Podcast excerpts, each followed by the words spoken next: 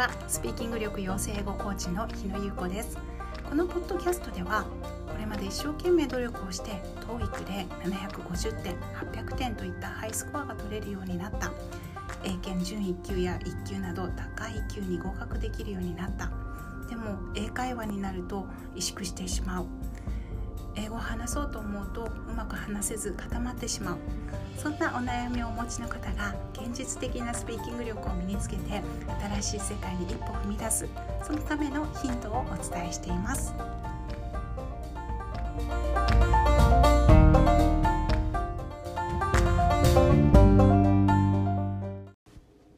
エピソードに入る前にお知らせがあります。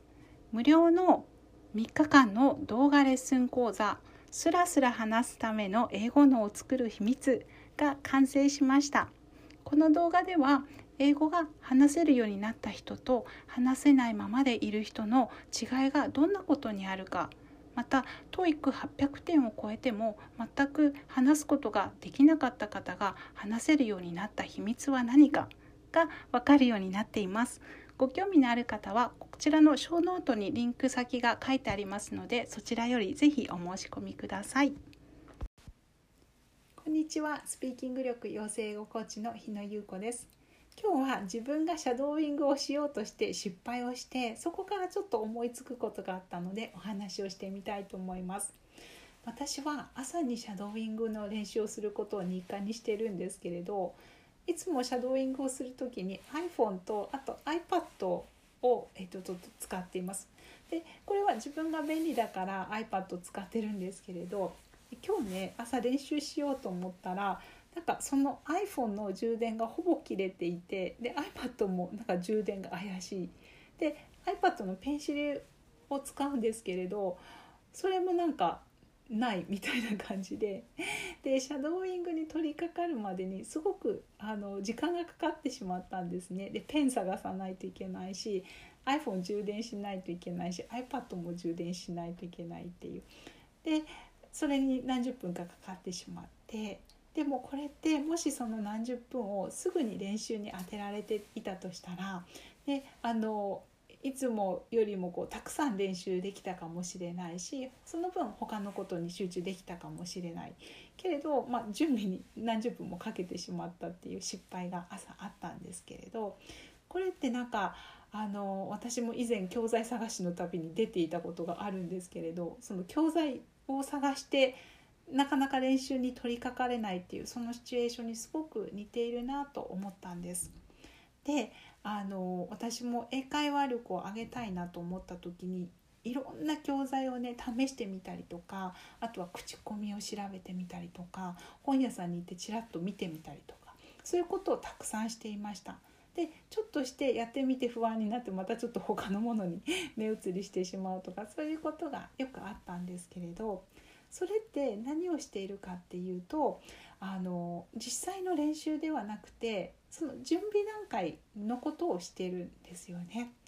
でなんとなくなんか教材を調べたりとか口コミを調べたりとかいろいろしていると私の中ではなんとなく英語の勉強に費やしたみたいな気持ちになることも多かったんですけれどそれはじゃあ実際英語の実力を上げるため英会話の実力を上げるために時間を使っているのかそれともその準備段階で時間を使っているのかっていうと練習そのものには使えてなかったんです。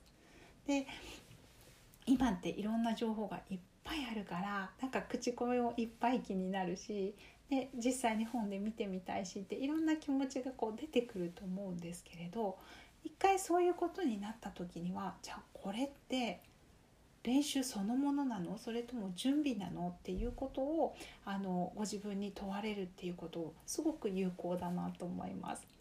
でもうねもしこれをしようと思ったらじゃあ準備は終わったから練習そのものに時間をかけるっていうことでご自分の中でスイッチを切り替えられるこれは今この練習のために使うんだっていうことで集中して没頭するその時間を増やされるとやっぱりね効果っていうのは上がってきます。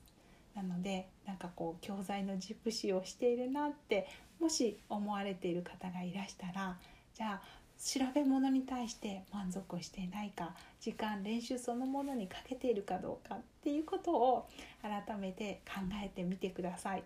私も明日からはちゃんと充電をしてシャドーイングに取り掛かろうと思います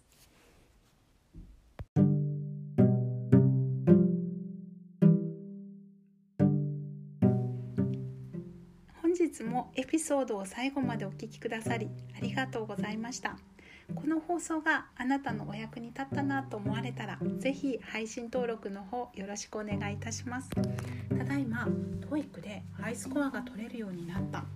英検準1級1級という難しいテストに合格ができるようになった。でも英会話力になると自信がない。そして困っているという女性の方を対象に無料の体験セッションを行っております。もしお悩みがあればぜひお気軽にご参加ください。お申し込み方法ですがホームページもしくはこのショーノートに無料の動画レッスン講座がありますのでそちらにお申し込みください。詳細が載っています。それではまた次回のエピソードもよろしくお願いいたします。